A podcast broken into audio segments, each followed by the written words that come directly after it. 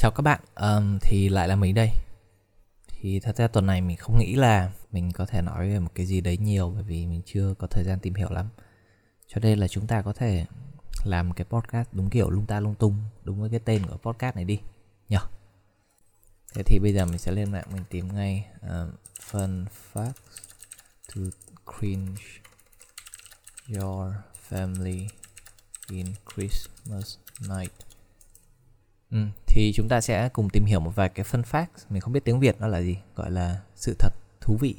Yeah mình không nghĩ có từ tiếng Việt thì có thể dịch ra được nhưng mà nó sẽ là những cái fun facts xem có thể học được cái gì từ những cái fun facts này không. Nếu như mà bạn có thể đi nhậu với bạn bè hoặc là nằm ôm người yêu hoặc là đang lái xe trên đường thì bạn có thể học thêm được một cái gì đấy bạn có thể kể cho mọi người nghe mặc dù mọi người không quan tâm lắm. À, phát đầu tiên của chúng ta đấy là nếu như bạn đập đầu vào tường trong vòng một tiếng thì bạn sẽ đốt 150 calo. Uhm, thật ra mình không phải là chuyên gia về dinh dưỡng lắm cho nên mình cũng không biết 150 calo là ít hay nhiều. Nhưng mà chúng ta cùng tìm thêm một vài cái phân phát về đốt calo này xem thử xem nó là nhiều hay ít. Chúng ta có thể so sánh được cái việc này là có đốt calo nhiều như chúng ta nghĩ không.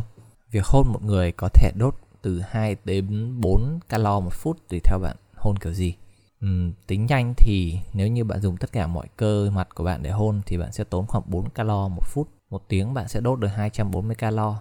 Cũng tính ra là khá nhiều nhiều hơn là bạn việc đập đầu vào tường đấy nhưng mà dù sao mình không khuyên các bạn đập đầu vào tường lắm bởi vì uh, chúng ta có nhiều bộ phận khác để đập vào tường an toàn hơn nếu như bạn muốn đốt calo một cách an toàn và hiệu quả hoặc bạn có thể hôn đấy có thể đốt được 240 calo là nhiều hơn 1 phần 3 hẳn so với việc đập đầu vào tường. Tuy nhiên thì nó, bạn cần phải có thêm partner để làm việc đấy nhiều khi cần hai ba người để thử chẳng hạn.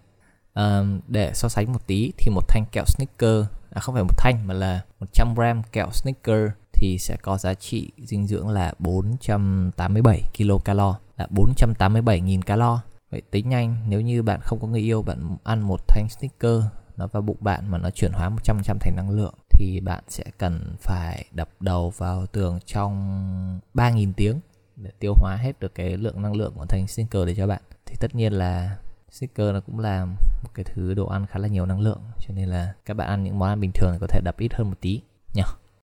Tiếp tục đến với phát thứ hai của ngày hôm nay, đấy là nếu như bạn nâng đuôi của con kangaroo lên thì nó sẽ không thể nhảy được hồi đấy mình có ở úc một tí thì mình có thể kể cho các bạn nghe thêm một vài thông tin xoay quanh con kangaroo này. Mặc dù thật ra suốt thời gian đấy mình chưa thấy con kangaroo nào cả. Thì đấy là úc. Mình nghĩ là kangaroo có nhiều hơn là số lượng người ở trong đất nước úc. Hình như nó nhiều đâu đấy gấp đôi số lượng người ở đấy. Thì người úc khoảng 25 26 triệu người thì nó có khoảng maybe 45 50 triệu con kangaroo gì đấy. Khá là nhiều. Cho nên là cái thịt kangaroo cũng là một thứ khá là phổ biến ở úc. Thì cũng đừng bất ngờ khi bạn thấy kangaroo hamburger hay cái gì đấy ở úc. Mình cũng không biết là nó so sánh các thịt khác như thế nào nhưng mình cũng chưa ăn thử bao giờ nên không biết được. À, với lại hai cái chân kangaroo nó không thể đi được như người bình thường bạn tưởng tượng nó có hai cái chân đúng không? Nó nó chỉ có thể nhảy thôi lúc nào nó cũng nhảy bởi vì cơ bản là cái chân nó không được thiết kế để bước đi được cho nên hai chân nó không thể một chân trước một chân sau lúc nào nó cũng phải nhảy. Thế nên là có cái đuôi rất là dài cái đuôi nó sẽ cắm xuống đất giống như là cái kiềng ba chân ấy để đỡ cái người nó đỡ ngửa ra đằng sau cho nên lúc nào nó nhảy nó cũng dùng đuôi để giữ thăng bằng. Khi nó đứng lại thì cái đuôi của nó sẽ cắm xuống đất để chống. Cho nên là là cái phát mà việc bạn nâng cái đuôi kangaroo lên nó sẽ bị ngã thì cũng khá là dễ hiểu. Phát thứ ba ngày hôm nay đấy là tất cả những quả chuối nó cong bởi vì nó mọc về phía mặt trời.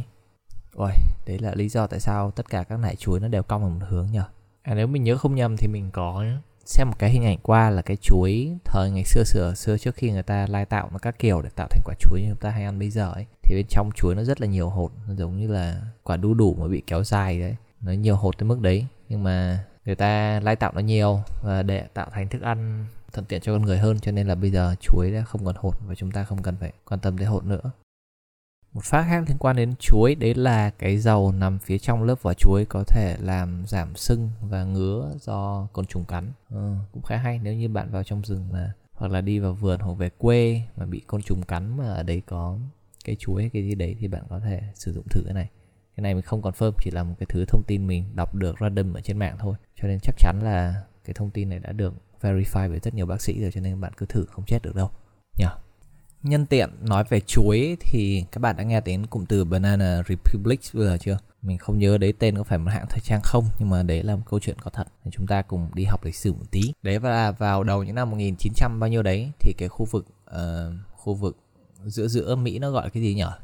Trung Mỹ à? Cái khu vực mấy nước Honduras rồi Guatemala ấy thì chúng ta biết khu vực Bắc Mỹ có chủ yếu mấy nước là Canada, Mỹ với lại Mexico này, xong rồi xuống cái phần eo biển ở ngay giữa cái phần tiếp giáp giữa Mexico và cái phần Nam Mỹ thì có mấy cái nước đấy. Thì hồi đấy những đầu những năm 1900 bao nhiêu đấy thì những nước đấy chủ yếu dựa vào sống vào dựa vào trồng trọt cũng giống như Việt Nam bởi vì nó vùng khí hậu nhiệt đới cho nên bọn nó trồng rất là nhiều chuối. Thì thế là tủ lạnh được phát minh thế là mọi người bắt đầu nghĩ là uh, bây giờ chúng ta có thể bắt đầu bán chuối đi. Thế là mọi người bắt đầu trồng nhiều chuối hơn nữa thế là bắt đầu có ba công ty lớn nổi lên ở cái khu vực đấy. Thì ba công ty này gần như độc chiếm hoàn toàn hoàn toàn thị trường chuối ở cái khu vực đấy luôn. Vì người dân ở đấy cũng rất là nghèo mà những công ty rất là giàu. Thế là những công ty này bắt đầu uh, liên minh với lại những cái người bạn của những cái ông chủ sở hữu của mấy tập đoàn này và lật đổ cái chính quyền ở đấy để dựng lên cái chính quyền cho những công ty chuối này. Tất nhiên cái người bạn phương bắc người bạn nước mỹ của chúng ta không vui lắm khi mà thấy những cái sự lật đổ và không có democratic ở đấy. Thế là chúng nó bắt đầu hỏi là, ê, tại sao bây giờ mày lại lật đổ chính quyền như thế? Như thế là không hay. Không bọn này hỏi, ê, thế bọn mỹ chúng mày muốn ăn chuối không? Thế là bọn mỹ có có. Thế là bọn mỹ không nói gì nữa. Thế là những công ty này bắt đầu vận chuyển chuối và bán cho những nước ngoài, khiến cho chúng nó càng ngày càng giàu hơn nữa. Rồi cũng đến một ngày nào đấy thì những cái công ty này quyết định là ở hôm nay chúng ta sẽ bắt đầu xây cầu đường cho đất nước này. Tuy nhiên bù lại thì chính quyền phải giảm thuế cho chúng nó. Tất nhiên là cái việc xây cầu đường hay là xây thiết bị vận chuyển này cũng chỉ hỗ trợ cho cái công ty này vận chuyển chuối một cách hiệu quả hơn và tiết kiệm hơn thôi chứ cũng không phải là làm gì lợi ích cho người dân lắm. Nhưng nhìn chung thì uh, infrastructure cái cơ sở hạ tầng của đất nước cũng được cải tiến lên. Cho nên là càng ngày những công ty chuối này càng trở thành cái sự uh, độc chiếm hoàn toàn gần như những cái lĩnh vực lớn nhất trong cái đất nước khu vực những cái đất nước khu vực uh, Trung Mỹ đấy. Nghe thì có vẻ cuộc sống đi lên và ai cũng kiếm ra tiền đấy, nhưng thật ra chỉ có top 5% người dẫn đầu kiếm ra tiền thôi. Còn 90% người còn lại là nông dân, bần hàn, nghèo khổ thì vẫn phải đi làm việc cho những công ty này và bị vắt kiệt sức bởi vì những công ty này gần như là trở thành độc tài rồi. Thế là cái, mấy công ty này cứ kéo dài như thế khoảng vài chục năm cho đến một ngày nào đấy người dân chịu hết nổi nữa và người ta sẽ nổi lên revolution democratic gì đấy đòi quyền tự do quyền bình đẳng. Thì cái người nổi loạn này đã bắt đầu đòi hỏi những cái công ty chuối này phải uh, cung cấp những cái quyền cơ bản cho công nhân này uh, phải có lương cơ bản hoặc là nói chung là tăng điều kiện làm việc cho công nhân.